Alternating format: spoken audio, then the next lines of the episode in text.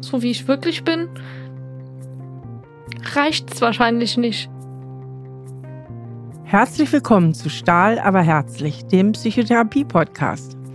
Ich bin Stefanie Stahl, Diplompsychologin und Psychotherapeutin und heute ist Anne bei mir. Anne scheint immer wieder Pech in der Liebe zu haben. Sie hat das Gefühl, sich immer die Falschen auszusuchen. Zudem ist es ihr in Beziehungen oft entweder ganz schnell zu nah oder nicht nah genug. Was dahinter steckt und wie Anne ihre Muster überwinden kann, versuche ich mit ihr zu erarbeiten. Hallo Anne, schön, dass du da bist. Hallo, danke, Und- dass ich da sein darf. Ja, freut mich auch. Und genau, ich äh, springe ja immer direkt ins kalte Wasser und frage dich deswegen einfach, welches Thema hast du denn mitgebracht? Ja, das ist eigentlich, also das ist eine gute Frage, weil ich das auch irgendwie auch nicht so richtig äh, formulieren kann. Also ich habe eigentlich immer gedacht, dass ich ähm, selbstbewusst bin und eigentlich auch keine Probleme habe, Menschen kennenzulernen und auch ja positiv genug bin. Aber irgendwie stellt sich jetzt heraus, dass es dann doch nicht so einfach ist und ich auch wirklich Schwierigkeiten habe, gesunde Beziehungen aufzubauen und gesunde, ja, zwischenmenschliche Freundschaften und ja, aufzubauen. Und das belastet mich. Du beziehst das auf alle Beziehungen, also auch auf Freundinnen oder? Nee, also Freundschaften, ähm, denke ich, habe ich eigentlich auch sehr gute und Mhm. stabile. Es ist eher so dieses auf der Beziehungsebene. Also Okay. da scheine ich sehr ungesunde Muster zu haben, die mir so eigentlich nicht bewusst waren. Okay. Aber das kristallisiert sich jetzt irgendwie immer so raus. Und also das variiert auch immer so zwischen Angst, jemanden zu verlieren, also so Mhm. Verlustangst und dann aber auch so unbedingt die Freiheit behalten wollen und sich nicht einschränken lassen wollen. Und das ist so völlig, ja, so unklar irgendwie. Okay. Vielleicht machen wir das einfach mal am konkreten Beispiel deutlich. Das finde ich immer am leichtesten, wenn es möglichst konkret ist.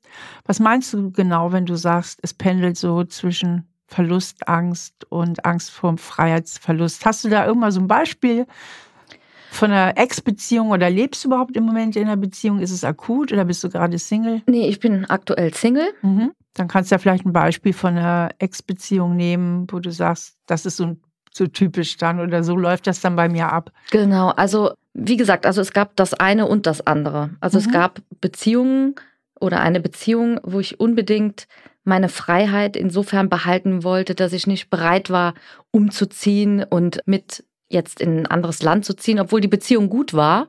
Und im Grunde genommen ist die Beziehung dann deswegen auseinandergegangen, weil ich unbedingt in meiner Umgebung bleiben wollte und selbst entscheiden wollte, wo ich wohnen will und was ich machen will. Und ich wollte auch mich immer mit meinen Freundinnen alleine treffen und habe unheimlich viel Zeit auch für mich alleine in Anspruch nehmen wollen. Also so Mhm. dieses, Also war es nicht nur der Umzug, sondern überhaupt, dass du äh, viel Grenzen gesetzt hast. genau, genau.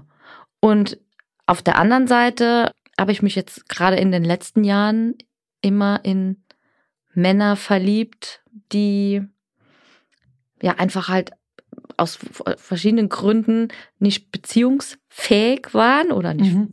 nicht hundertprozentig in die Beziehung mit mir einsteigen wollten. Mhm. Und ich habe halt sehr viel über mich ergehen lassen und akzeptiert, also ja, auch Ablehnung und Schmerzen und immer gedacht, ich muss jetzt irgendwie anders sein, damit ich Mhm. denjenigen gefalle und habe immer versucht, ja, also das dann so zu drehen, dass ich dann doch gemocht werde oder dass sie Okay. dann sich doch für mich entscheiden. Also die Männer, die dir nicht ganz sicher waren, da hast du eher diese Verlustangst verspürt, richtig? Genau. Also die nicht richtig an die Angel gingen, sage ich mal so. Und jetzt vermute ich mal, dass der Mann, der gerne mit dir zusammengezogen wäre, wenn auch in, in dieses andere Land, dass sich die Beziehung eher sicher für dich angefühlt hat. Ja, sehr sicher. Die sogar. hat sich sehr sicher. Also der, der hat sich richtig committed. Und wo er sich committed hat, dann bist du eher diejenige, die sagt, nee, ich brauche meinen Freiraum und hier und da und ähm, Freundin alleine treffen und ich muss meine Entscheidungen und so. Und wenn sich jemand nicht committet und du so in der Situation bist, ey, der ist mir gar nicht sicher, dann strengst du dich wahnsinnig an zu gefallen. Ja.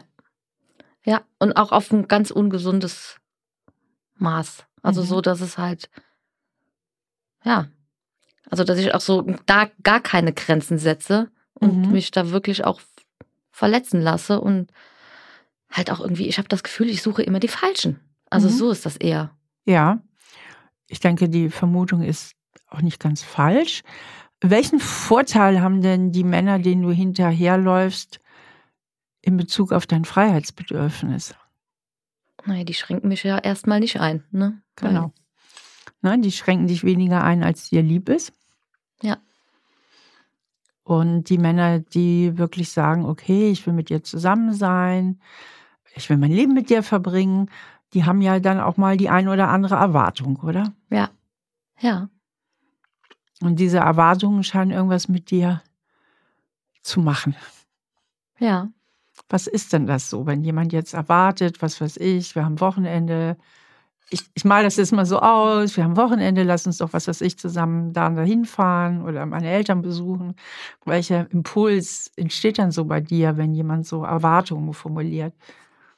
Also jetzt ehrlich gesagt, selbst wenn du das jetzt schon so beschreibst, Mhm. habe ich schon so eine Panik. Also, was heißt Panik? Also es ist schon so. Hm, Ja, also es ist jetzt nicht, lass uns das machen und ja, toll, ich Ja. freue mich, sondern eher so, nee, also Genau. Und da bist du ja eigentlich schon im Epizentrum des Geschehens.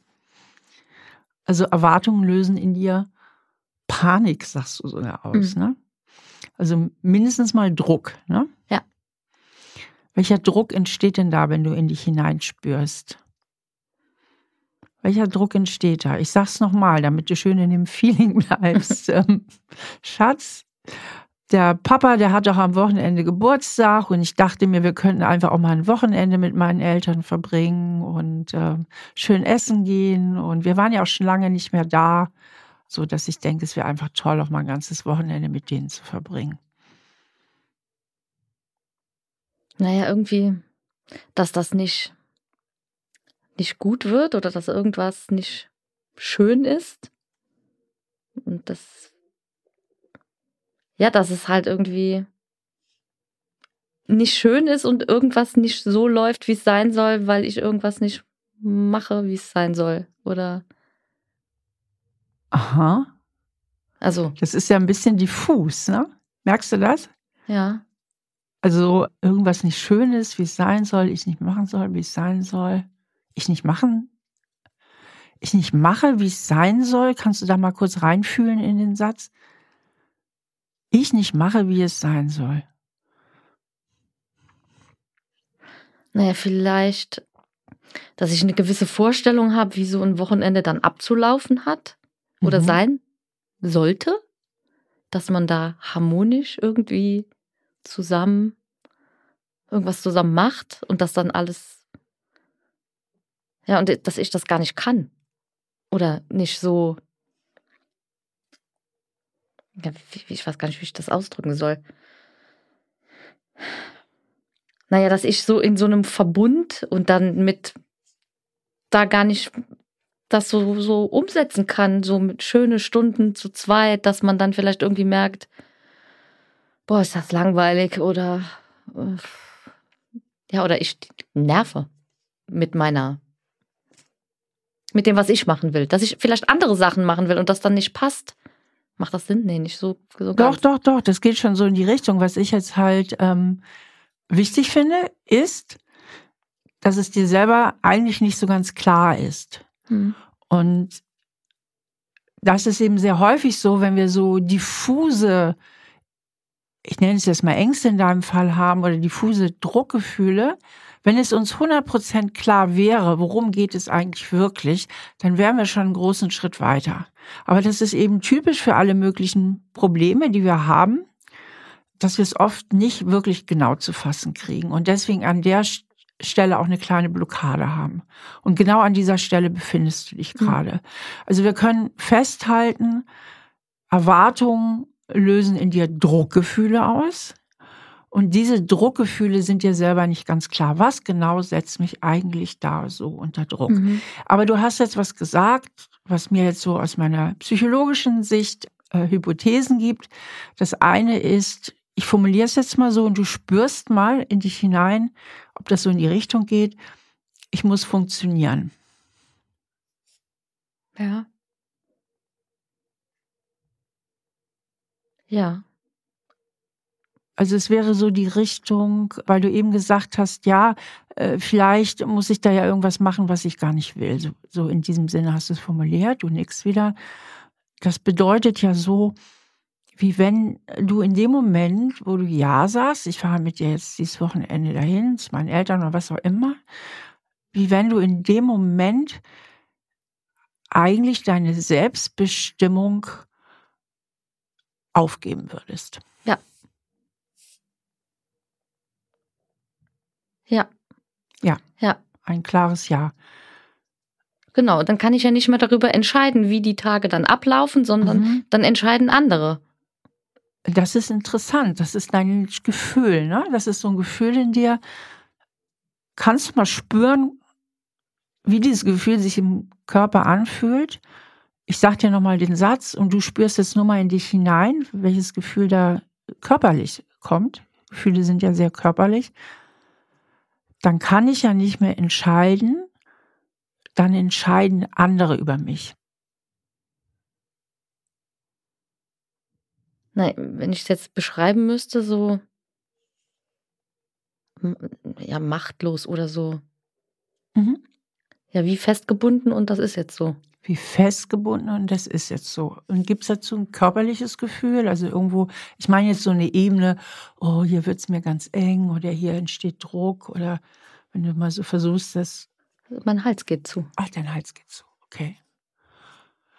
Also so ein Gefühl ja. der Machtlosigkeit und des Ausgeliefertseins. Also in dem Moment, wo du mit jemand anders zusammen bist, vor allen Dingen, wenn der Zeitraum ein bisschen länger ist als nur ein paar Stunden, sondern jetzt wir reden von einem Wochenende, hast du so das Gefühl, dass du nicht mehr frei entscheiden darfst, dass der andere über dich verfügt. Ja, schon. Also wirklich konkret, dass ich nicht entscheiden oder ja, keine Möglichkeiten mehr habe oder meine Möglichkeiten stark eingeschränkt sind. So zu handeln, wie ich es gerne vielleicht möchte. Mhm. Das heißt, so richtig frei entscheiden über dich selbst und was du machen willst und was du nicht machen willst, kannst du eigentlich nur unter der Bedingung, dass du alleine bist. Ja, denke ich. Mhm. Das heißt ja aber, Anne, wenn ich mich da in dich hineinfühle, da müssen ja tiefe Glaubenssätze eigentlich mit verbunden sein, die irgendwie so in die Richtung gehen, so vage in die Richtung gehen, wenn ich will, dass du mich magst, muss ich deine Erwartungen erfüllen oder irgendwas in die Richtung. Nix. Vielleicht kannst du mal spüren, in dich spüren, so tief reinfühlen und mal gucken, ob du da Glaubenssatz oder mehrere findest, wie du es formulieren würdest. Ja, dass ich irgendwie sein muss, in einer Art und Weise sein muss, um geliebt und gemocht zu werden. Mhm. Also dass ich bestimmte Bedingungen erfüllen muss, mhm. um ja gemocht zu werden oder geliebt zu werden. Mhm. Und wenn ich die nicht erfülle, dann ist es weniger oder gar keine. Okay. Wie fühlt sich das jetzt gerade für dich an? Ja, nicht schön, schrecklich. Also so ja. Trau sehr traurig. Mhm. Wäre das okay, mal bei dieser Trauer zu bleiben? Also, dass sie jetzt mal so da sein darf, sozusagen? Schon. Also, da ist so was Trauriges und so ein Gefühl von, ich formuliere es mal mit anderen Worten, ich darf nicht ich sein. Wenn ich will, dass du mich liebst, darf ich nicht ich sein oder so, wie ich wirklich bin. Genau. So wie ich wirklich bin, reicht's wahrscheinlich nicht. Oh je. Und das ist das, was so traurig macht. Ja. Ja. Ja, das macht ja auch traurig, wenn man sowas so fühlt und denkt, dass ich irgendwann denkt, ich reiche nicht. Ne? Anne, wenn du mal mit diesem Gefühl in deine Vergangenheit reist, wo kommt das denn her? Wer hat dir denn das Gefühl gegeben, Anne, so wie du bist, reichst du nicht. Du musst immer so ein bisschen sein, wie ich dich gerne hätte. Und dann kommen wir beide miteinander klar. Erfüll meine Bedingungen und dann kommen wir gut miteinander klar. Dann habe ich dich auch lieb. Das ist mir natürlich schon klar. Also, ich habe wirklich schon immer ein sehr schwieriges Verhältnis zu meiner Mutter.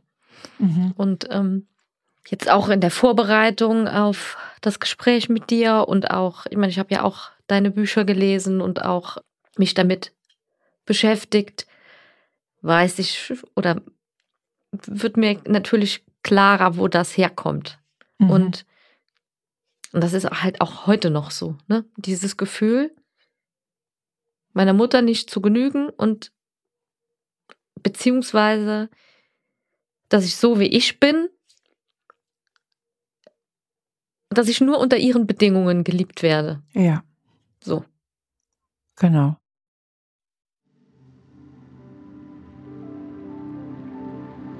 Anne hat also ganz früh in der Beziehung zu ihrer Mutter gelernt, dass Liebe an Bedingungen geknüpft ist. Sie hat also gelernt, dass sie sich auf eine bestimmte Art und Weise verhalten muss, um geliebt zu werden. Und das bedeutet im Umkehrschluss, dass sie eigentlich nicht genügt und nicht liebenswert ist, so wie sie wirklich ist. Und genau dieses Gefühl begleitet sie auch heute noch in ihren Beziehungen. Und es führt eben dazu, dass es ihr schwerfällt, sich richtig auf Beziehungen einzulassen oder dass sie mit starken Verlustängsten zu kämpfen hat. Das hört sich vielleicht erstmal paradox an, aber letztlich läuft beides auf dasselbe hinaus. Wenn jemand was von ihr will, hält sie die Distanz, indem sie sich nicht richtig einlässt. Hat sie hingegen stärkeres Interesse an jemanden als dieser an ihr, dann ist sie ja auch nicht eingelassen, sondern muss kämpfen. Und daher kommen dann die Verlustängste.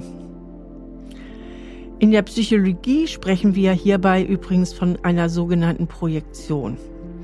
Anne projiziert die Erfahrung, die sie in ihrer Kindheit gemacht hat, auf ihre heutigen Beziehungen. Das heißt, in ihrer Beziehung zu ihrer Mutter hat sie gelernt, dass sie sich irgendwie ein bisschen verstellen muss, also nicht ganz sie selbst sein darf, um liebenswert zu sein. Und deswegen erwartet sie auch in ihren heutigen Beziehungen, dass sie nicht genügt, so wie sie wirklich ist. Also unterstellt sie ihren heutigen Partnern eigentlich die Eigenschaften ihrer Mutter und wird dann wieder zur kleinen Anne, die sich ganz doll anstrengen und anpassen muss, um geliebt zu werden. Ganz wichtig ist es also, dass sie sich dieser Projektion bewusst wird und es schafft, die Vergangenheit von der Gegenwart zu trennen. Denn nur wenn sie sich klar macht, dass dieses alte Muster, also ihre Glaubenssätze, dass sie so, wie sie ist, eben nicht genügt, sondern dass sie sich verbiegen muss für ihre Mutter beziehungsweise für ihre Partner, also dass diese Glaubenssätze eben in die Vergangenheit gehören und eigentlich zu ihrer Mutter gehören. Nur dann kann sie sich auch in der Gegenwart davon distanzieren. Also ich werde nur unter ihren Bedingungen geliebt, so wie sie mich haben will, aber nicht so wie ich bin. Und dieses so wie ich bin schließt ja eigentlich vor allen Dingen immer ein, meistens nicht die Haarfarbe oder das Aussehen oder den Charakter, sondern ganz oft ist sie so, wie ich bin, mit meinen Wünschen und Bedürfnissen. Ne? Oder wie ist das bei dir? Ja, ja. Also das, was ich mir wünsche oder was ich, wie ich, ja, ganz, ja, einfach gesagt, so wie ich die Welt sehe, so wie ich ja. auch meine Welt gestalten will, so wie ich leben will. Ja, also, dass ich jetzt nicht irgendwelchen äh, vorgegebenen Wegen entsprechen will oder das, was sie sagt, man macht das so, wie sie aufgewachsen ist, man zieht an Weihnachten das an, man geht da und da in die Kirche, man trägt so lange schwarz, man macht das, man macht das, man studiert, man macht Abitur, man, also so diese mhm. ganz konservativen Dinge. Mein Vater hatte das auch. Der hatte natürlich auch diese alten Regeln, die man so befolgt hat zu der Generation. Aber meine Mutter hat es wesentlich strenger ausgelebt im Sinne von, na, dass das eine Bedingung war. Mhm. Mein Vater hat es, glaube ich, gewünscht und hat so nach dem Motto, es wäre schön, wenn du das machen würdest. Und meine Mutter hat das mehr so, wenn dann. Mhm. Ja. Okay. Und das ist halt heute noch so. Und ja. Und dadurch ist in dir dieses grundsätzliche Gefühl entstanden. Und es ist so eine Art Lebensgefühl und es ist ganz tief in dir drin. Ich darf nicht ich sein. Ja, so wie ich wirklich bin, kann man mich nicht lieben. Und wenn ich will, dass du mich liebst, dann muss ich so sein, wie du mich haben willst. Genau. Und mit diesem Lebensgefühl, mit dieser Prägung, das ist ja eine ganz tiefe Prägung, das ist dein inneres Kind, dein Schattenkind, gestaltest du deine Liebesbeziehungen. Ne? Ja. Das heißt, du gehst davon aus, dass jedem Mann, den du begegnest, du nicht genügst, wie du wirklich bist, sondern dich eben ganz stark anpassen musst. Genau. Und das bringt dich so in die Klemme. Und dass ich gewisse Bedingungen erfüllen muss. Genau, genau. Aber merkst du, dass das eine, oder ist dir klar jetzt, wo wir auch nochmal so drüber reden, dass das eine Projektion ist? Also, dass du etwas auf den Mann projizierst, also was drauf wirfst, du weißt, was ich damit meine mit mhm. Projektion, was eigentlich nicht zu dem Mann gehört, sondern zu deiner Vergangenheit gehört. Ist dir das bewusst? Oder kannst du dir das bewusst machen? Das kann ich mir bewusst machen. Also das ist mir auch bewusst, auch jetzt so bewusst geworden in den letzten Tagen, auch, auch in der Vorbereitung und auch so. Ähm, aber dieses, das dann umzuswitchen oder mhm. dann mit dieser Erkenntnis zu arbeiten. Mhm. Ich weiß es jetzt. Mhm. Ich sag's jetzt mal und dann, wie geht's denn jetzt weiter? So, ne? Also genau. Also es ist so. Genau, weil dein Gefühl dir sagt, Anne, du genügst nicht. Ja. Und dieses Gefühl ist überzeugender als die vernünftigen Gedanken. Ja, als das ja, rational kann ich ja tausend Erklärungen haben und genau. Wege. Ich fühle ja immer noch anders. Genau. Und das ist eben die Krux mit unseren Gefühlen dass sie so eine wahnsinnig riesig große Überzeugungskraft haben. Ja, und das ist im Grunde dein Selbstwertgefühl. Ne? Du fühlst es so, äh, so wie ich bin, genüge ich nicht. Und dieses Gefühl überzeugt sich, auch wenn es einfach nur ein Gefühl ist. Ist ja eigentlich verrückt. Ne? Manchmal hat man ja so dieses Gefühl, es ist irgendwie ein Uhr mittags und man guckt auf die Uhr und es ist schon zwei. Und schon ist man überzeugt. ne? Ja. Oder man hat so das Gefühl, irgendwie, ja, morgen die Prüfung werde ich nicht schaffen, aber dann schafft man sie doch und schon ist man überzeugt. Ja, mit diesem Selbstwertgefühl, das ist immer sehr, sehr hartnäckig. Und deswegen ist es aber auch da wichtig, natürlich ein paar positive und auch mal vernünftige Erwägungen dem entgegenzustemmen. Hm. Wir sind uns einig, Anne, dieses Gefühl hast du von deiner Mutter und beziehungsweise von deinen Eltern, aber noch stärker von deiner Mutter mhm. bekommen, richtig? Ja. Okay, soweit kann dein Kopf zustimmen. Aber ist es denn wirklich so, Anne, dass du als Kind nicht genügt hast, so wie du bist?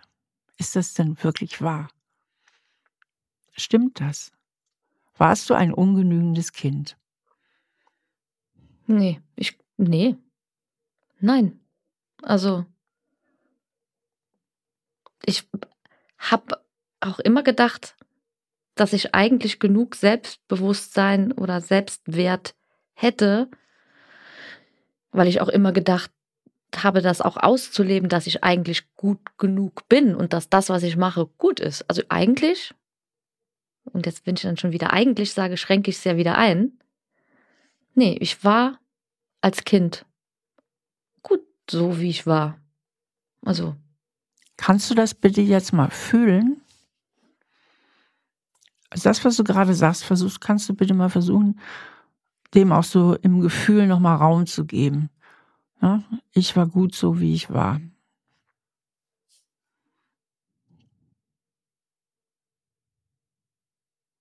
Kannst du das spüren? Mhm. Wo spürst du das im Körper? Hier, also an meinem Im Herzbereich. Mhm. Was ja. ist das für ein Gefühl so am Herzen? Warm. Warm, okay. Und ich frage dich jetzt, wer ist denn eigentlich dafür verantwortlich, dass die Beziehung zur Mama gelingt? Also dass man eine liebevolle Beziehung zu seiner Mama oder zu seiner Mutter hat. Die Mutter oder das Kind? Die Mutter. Die Mutter ist verantwortlich. Die Mutter ist verantwortlich. Das Kind kann es ja noch nicht wissen. Das Kind ist ja noch zu klein, um die Verantwortung dafür zu übernehmen. Ja. Die Mutter sollte es ja besser wissen. Und es ist Aufgabe der Mutter, der Eltern, das Kind so anzunehmen, wie es ist. Ja. Mit seinen Wünschen, mit seinen Bedürfnissen. Das heißt ja nicht, dass man jedem Wunsch nachgibt. Aber erstmal grundsätzlich hat das Kind ein Recht darauf, seine Gefühle zu fühlen und seine Bedürfnisse zu haben. Natürlich. Hm, sehr, klar.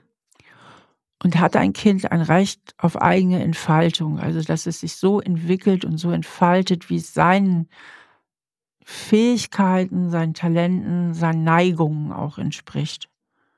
Das ist die, so wie es sein soll. Also das wäre die ideale Voraussetzung für ein Kind. Richtig.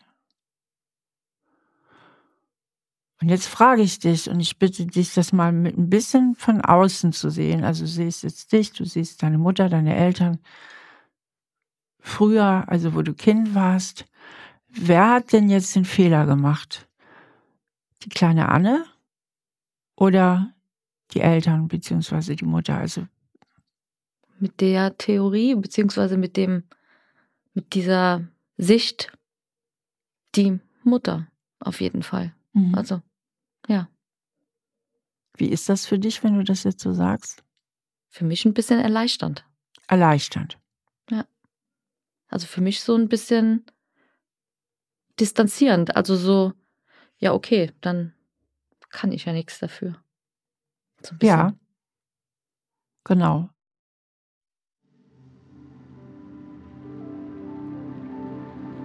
Was man ganz oft in Eltern-Kind-Beziehungen sieht, ist, dass die Kinder die Verantwortung für das Gelingen der Beziehung zu ihren Eltern übernehmen. Das passiert immer dann, wenn es den Eltern irgendwie nicht gelingt, sich hinreichend auf die Bedürfnisse ihrer Kinder einzustellen. Und dann übernehmen eben die Kinder die Verantwortung, weil sie ja existenziell auf sie angewiesen sind. Die Kinder können ohne die Liebe ihrer Eltern bzw. ohne die Fürsorge ihrer Eltern nicht überleben. Und um sich die Zuwendung der Eltern zu sichern, passen sie sich dann häufig ganz stark an die Bedürfnisse ihrer Eltern an. Hinzu kommt, dass Kinder das Verhalten ihrer Eltern ganz oft auf sich selbst beziehen. Also wenn die Eltern gestresst sind, sehen sie sich selbst als die Ursache dafür an und folgern daraus zum Beispiel, dass sie eine Belastung sind das liegt daran, dass ihnen die Fähigkeit zur Perspektivenübernahme fehlt. Das heißt, aus den Kinderaugen sind die Eltern immer groß und richtig und im Zweifelsfall sehen sie immer den Fehler bei sich. Auch wenn Anne rational weiß, dass sie als Kind keine Verantwortung für das Gelingen der Beziehung zu ihrer Mutter trug, ist es ganz wichtig, dass sie das auch im Gefühl verankert bekommt. Denn nur so kann sie ihrer Mutter die Verantwortung zurückgeben.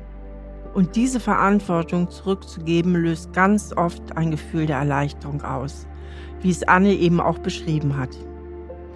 Es kann aber auch zu einem Loyalitätskonflikt selbst bei erwachsenen Kindern führen. Einerseits will man die Verantwortung zurückgeben. Andererseits hat man aber auch den Impuls, die eigenen Eltern zu beschützen und verteidigen zu wollen.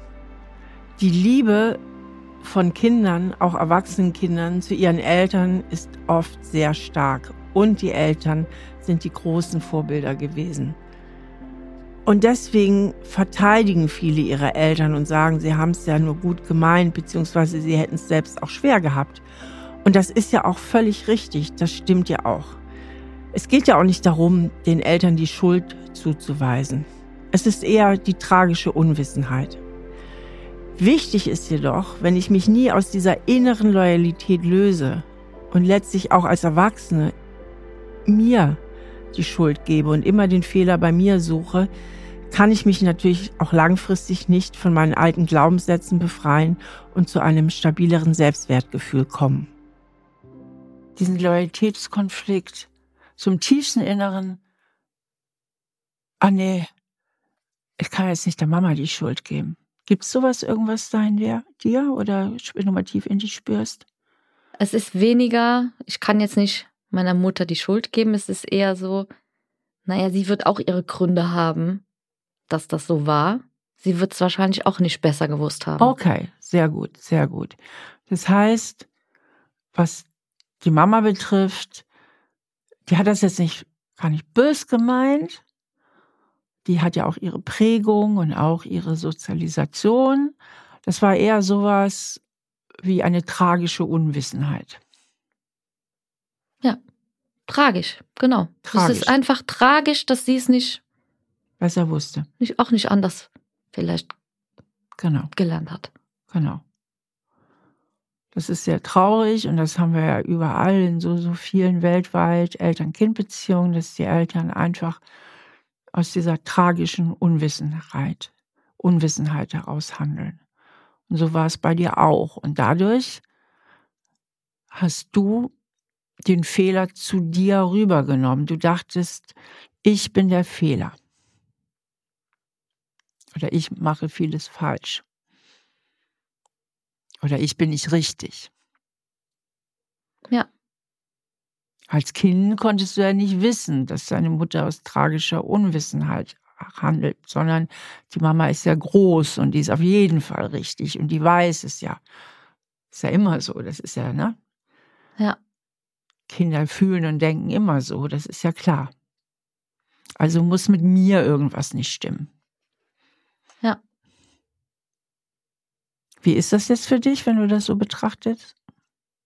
Ein bisschen klarer, also so schon erklärend für gewisse Dinge. Also, es macht Sinn. Irgendwie. Klingt. Ja, es macht absolut Sinn. Das Also eigentlich, dass ich es gar nicht habe richtig machen können.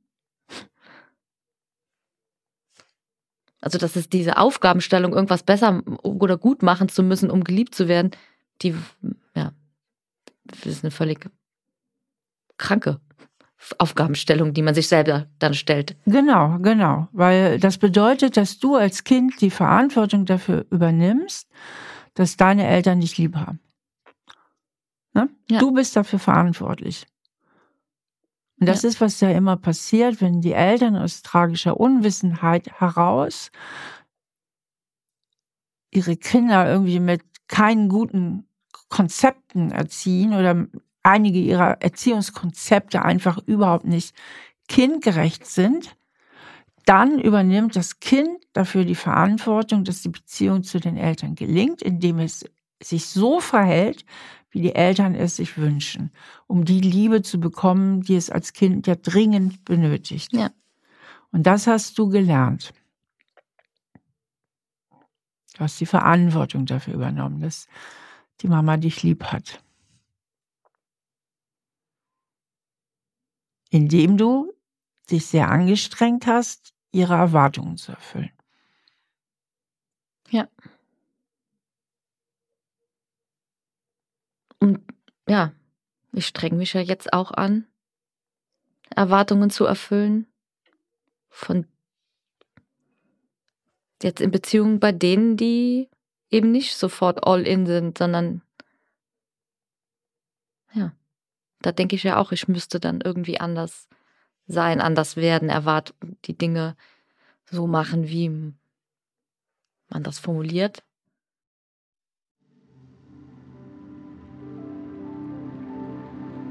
Mit Anne habe ich nun also herausgearbeitet, dass sie in Beziehungen eigentlich einen hohen Anpassungsdruck verspürt. Und das führt dazu, dass sie in Beziehungen, in denen sie sich sicher fühlt, zu viele Grenzen im Außen steckt und sich nicht so richtig auf die Beziehung einlassen kann.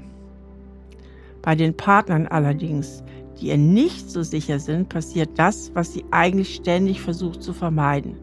Sie passt sich konstant an und versucht alles, um ihrem Gegenüber zu gefallen, um nicht verlassen zu werden. Bei diesen Partnern hält Anne also genau an dem Verhalten fest, von dem sie sich eigentlich selbst stark eingeschränkt fühlt. Und das sogar in Anführungsstrichen freiwillig. Das klingt erstmal paradox. Dass Personen an einer Verhaltensstrategie festhalten, die ihnen aber eigentlich nicht gut tut, sehe ich allerdings ziemlich häufig. In der Regel liegt das daran, dass in dem Verhalten eben doch bewusst oder unbewusst ein Vorteil gesehen wird, den man nicht aufgeben möchte. In Bezug auf Krankheiten spricht man diesbezüglich von dem primären Krankheitsgewinn. Auch wenn die Krankheiten und ihre Symptome ziemlich unangenehm sind, kann man daraus direkte oder indirekte Vorteile ableiten. Es kann zum Beispiel sein, dass einem die Krankheit erlaubt, Konflikten oder unangenehmen Situationen aus dem Weg zu gehen. Oder dass man sich endlich mal die Erlaubnis geben darf, sich zu schonen und sich einfach mal auf die Couch zu legen. Nicht selten ist es auch so, dass man sich über die Krankheit viel Zuneigung oder auch Aufmerksamkeit von seinen Bezugspersonen sichert.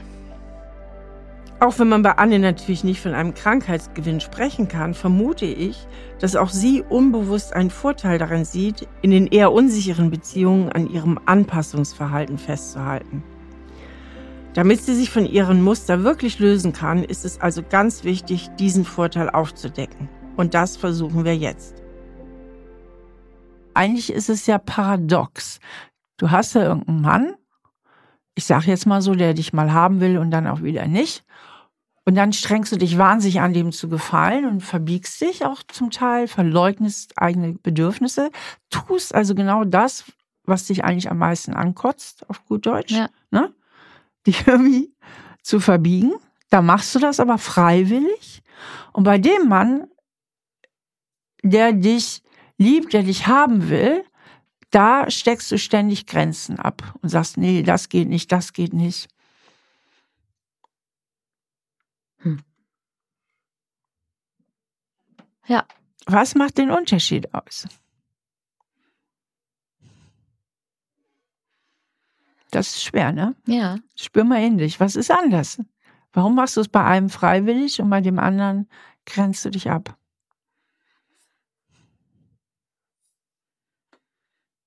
Keine Ahnung. Ich komm. Vielleicht ist das die große Frage. Warum? Warum mache ich das bei jemandem, der vielleicht, weil ich denke, ja, dass der auch noch dahinter kommt, dass ich vielleicht dann doch nicht so toll bin und mich dann vielleicht, ja, ich weiß es wirklich nicht. Vielleicht ist das die große Frage. Ja, das ist die große Frage. Also nochmal, da ist einer, können wir dem irgendeinen Vornamen geben, der, ins, der ins Ausland wollte? Thomas. Thomas. Thomas sagt, Anne, ich will dich, ich liebe dich, bitte komm mit mir. Ja, lass uns das Leben zusammen verbringen. So, ich möchte auch viel Zeit mit dir verbringen. Und du spürst Druck. Kannst du da nochmal hinschauen, was es ist ja der Druck, ich muss mich jetzt anpassen. Und der macht dich total störrisch. Mhm. Da wirst du richtig bockig. Mhm. Und dann ist da einer, der sagt, pff, weiß nicht, ob ich nächste Woche Zeit habe. Mal sehen. Lass mal locker angehen. Und was passiert dann? Dann denke ich, nee, nee, ich brauche das jetzt und ich mache alles, was du willst. Auch mit dir ins Ausland gehen, falls Mhm. das jetzt eine Option wäre. Also Ja, jetzt mal ganz genau. übertrieben. Das heißt, bei dem zweiten, wir nennen ihn jetzt mal Klaus, ist seine Verlustangst total getriggert. Ja. Und das löst aus, dass du unbedingt Kontrolle wiederherstellen musst, ne? Ja, Ja, ne? Dein Ja. Kontrollbedürfnis. Und Kontrolle kann ja süchtig machen. Also das ist eine scheiß Angst, den zu verlieren, ne? Und um ihn nicht zu verlieren, würdest du alles tun, um ihm zu gefallen. ja. Und weißt du auch warum? Warum du auf diese Lösung kommst? Ich muss ihm gefallen, damit er sich wirklich an mich bindet. Ich ja dann vielleicht wieder Kontrolle darüber hätte, dass wie das zwischen uns ist und ich vielleicht wieder in das Stadium komme oder dann hab, ich gewinne einfach mehr Kontrolle über die Situation. Genau, aber dein Kontroll, der Ansatz zur Kontrolle ist ja, ich muss besser werden. Ne? Ja. Ganz grob gesprochen, Ja. also ganz im Allgemeinen gesprochen. Ich muss schöner dies, irgendwas. Ne? Also so. Und das setzt ja voraus, dass der Fehler bei dir liegt. Ja. Können wir mal festhalten, ne? wie bei der Mama. Der Fehler liegt bei mir, ich bin der Fehler.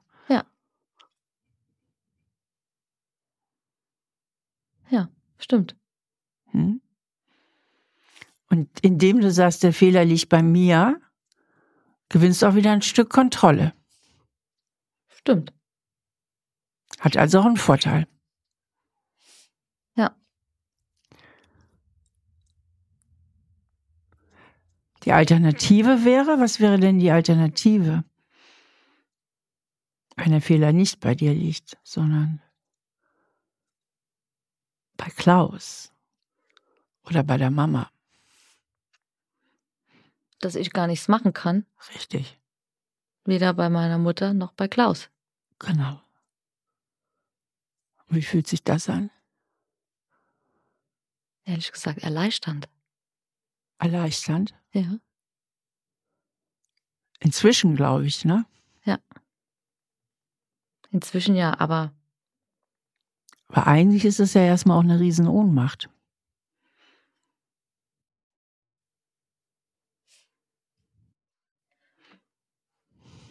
Weil dann Also- gibt es ja gar keine Hoffnung mehr, ne? Dann kannst du nichts machen. nee, das erleichternd bezieht sich vielleicht auch auf die Erkenntnis, Mhm. dass die Dinge so sind, aber das nächste Gefühl ist ja dann vielleicht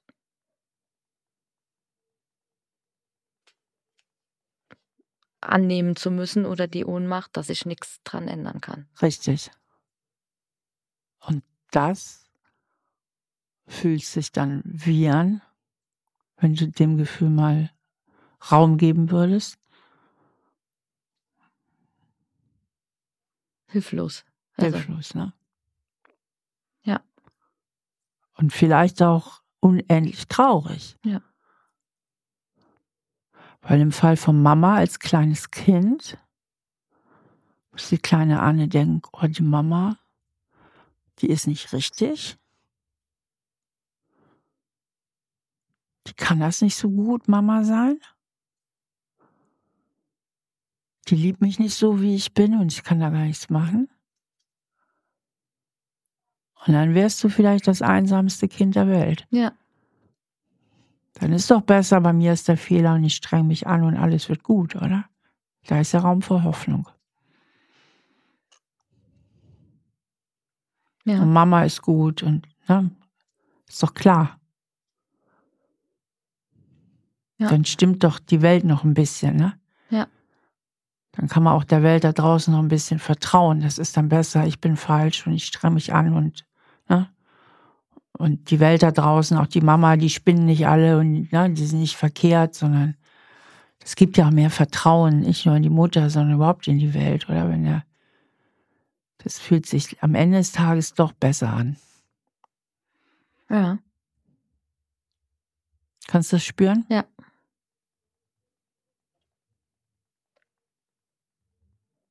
Ja. Vor allen Dingen, dass man ja dann noch Hoffnung hat und Hoffnung, denkt, genau. ja, vielleicht wird es ja doch noch anders. Genau.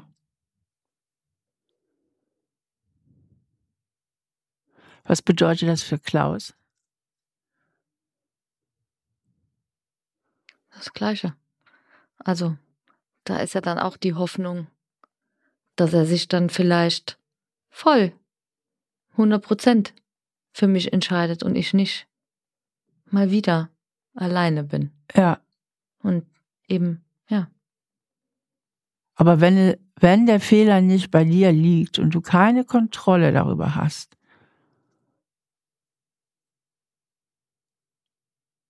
dann, was passiert dann mit der Hoffnung? naja, die ist weg.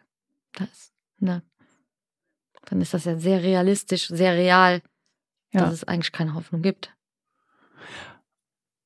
Und am Ende des Tages ist es dabei sogar ganz brutal oder ganz hart gesprochen, egal ob Klaus grundsätzlich ein Bindungsproblem hat oder dich nicht genügend liebt. Weil das Ergebnis wäre ja dasselbe. Ja.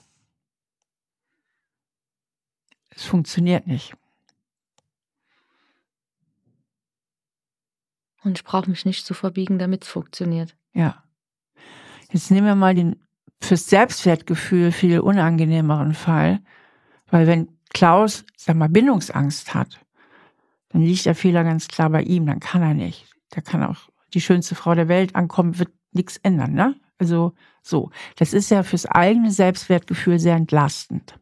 Mhm. Ne? Jetzt nehmen wir aber mal den fieseren Fall.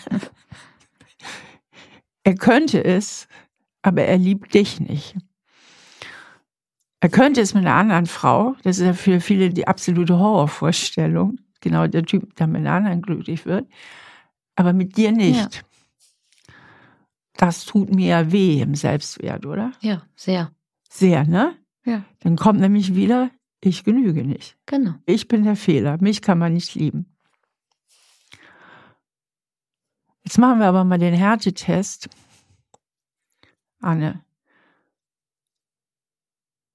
Was würde der Umstand, wenn Klaus in dich nicht so verliebt ist oder dich nicht so liebt, dass es wirklich für eine tolle Beziehung reicht, wenn es nun mal so wäre, was sagt das über deinen Wert aus? Naja, nicht wirklich was. Nur weil er das jetzt nicht macht, heißt das ja nicht, dass der Rest der Welt vielleicht das so macht.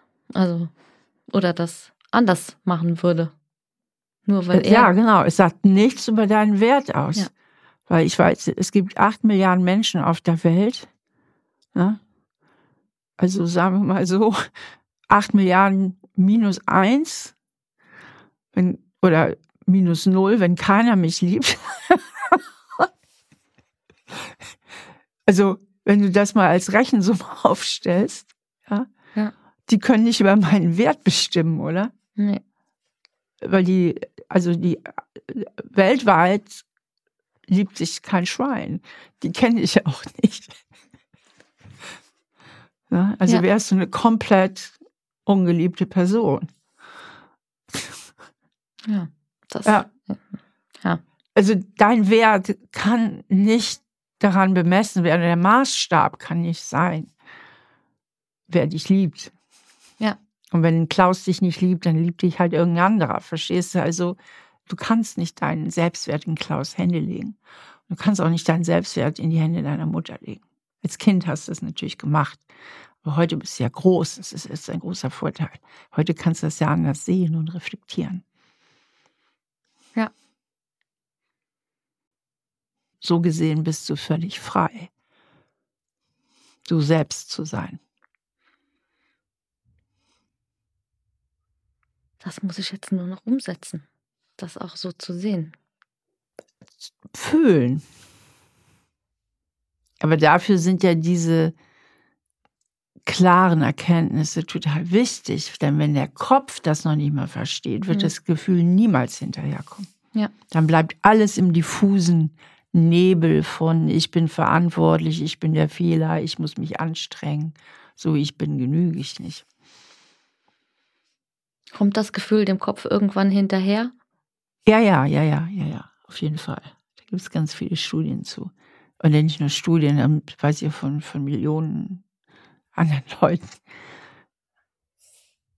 Aber erstes bleiben wir mal beim Gefühl.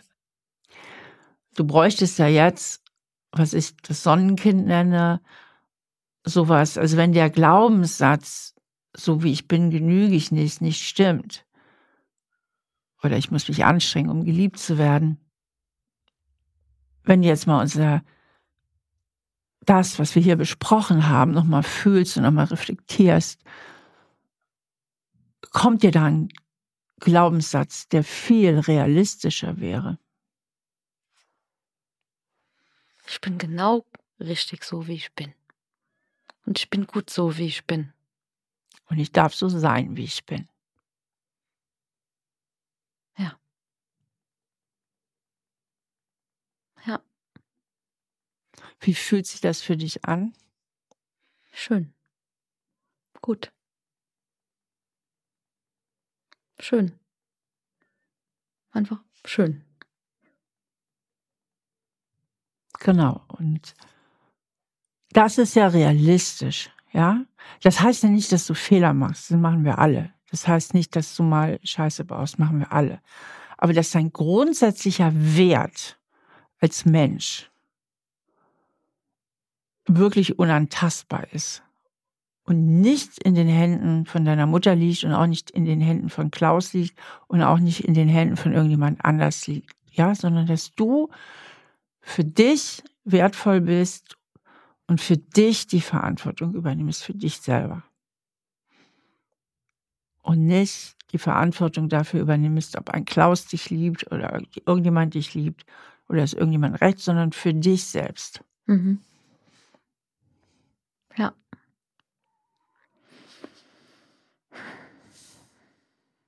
Großes Durchatmen, was geht gerade in dir vor? Ja, das ist so das wünschenswerte Ergebnis, dass ich selbst, das ist eigentlich, nicht eigentlich, schon wieder das eigentlich, das ist gut so, wie es, dass ich so gut bin, wie ich bin und dass ich selbst dafür verantwortlich bin und niemand anderes sagen kann, du bist gut oder schlecht oder du bist liebenswert oder nicht. Genau. Und dann darfst du nämlich auch, und das ist das Wichtige, ich komme jetzt mal zum Anfang unseres Gesprächs, dann darfst du nämlich auch eine Beziehung mitgestalten. Weil so wie du in das Gespräch eingestiegen bist, ist Beziehung etwas, was du über dich ergehen lassen musst. Ja. ja? Mhm. Der andere bestimmt und du musst funktionieren. Weil sonst wirst du nicht mehr geliebt. Das hatten wir am Anfang bei dem Thomas, der mit dir mhm. weggehen wollte. Also du musst irgendwie stillhalten, Ja sagen, funktionieren, weil sonst ist ja schnell vorbei mit der Liebe. Und dann kommst du in die Klemme und fühlst dich eingeengt, weil du hast natürlich auch einen Wunsch, trotz allem du selbst zu sein, ja, und dann fängst du an, Grenzen zu setzen. Und wenn du jetzt aber jemanden finden würdest und dein Blick wird sich verändern, je mehr du dich selber magst, desto weniger findest du Typen interessant, denen du hinterherlaufen musst. Weil dieses alte Spiel, ich muss dich von meinem Wert überzeugen, damit ich mich umgekehrt wieder wertvoll fühlen kann, das funktioniert dann nicht mehr. Mhm. Und Wenn du dann jemanden findest, der sich auf dich einlässt und du dich auf ihn und ihr seid glücklich, dann wirst du wissen, und ich darf die Beziehung mitgestalten. Also auch wenn ich mit dir jetzt das Wochenende zu den Eltern fahre, heißt das nicht, dass ich da wie ein kleines Mädchen sitze und zu einem Jahr einen Abend sagen muss, ja. Ich darf mitreden, ich darf mitgestalten. Na? Wenn die nachmittags alle einen Spaziergang machen wollen, ich habe überhaupt keinen Bock, in dem Moment spazieren zu gehen, dann darf ich sagen, geht ihr mal schön. Na, ich lese so lange ein Buch hier auf der Couch. Ich freue mich, euch heute Abend wiederzusehen. Ja? Ja. Dann weißt du, ich kann mitgestalten. Und das ist das A und O. Und auch unter der Bedingung, dass ich sage, was ich will und was ich nicht will, bleibe ich liebenswert. Ja. Das wäre schön.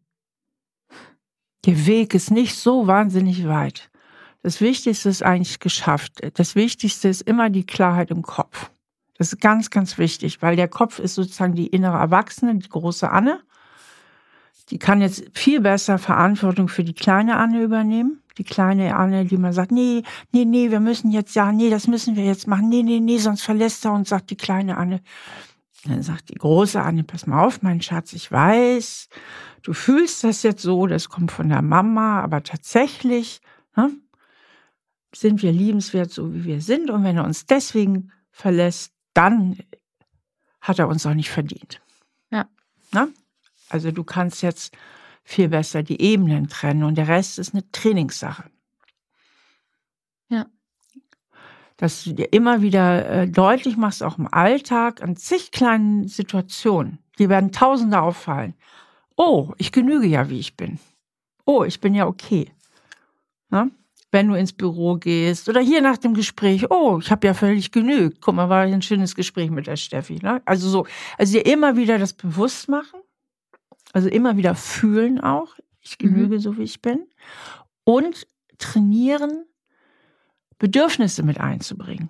Sei es bei der Arbeit, sei es bei deinen Freundinnen, wo auch immer. Ne? Mhm. Und zu merken, es passiert ja gar nicht so Schlimmes. Ja.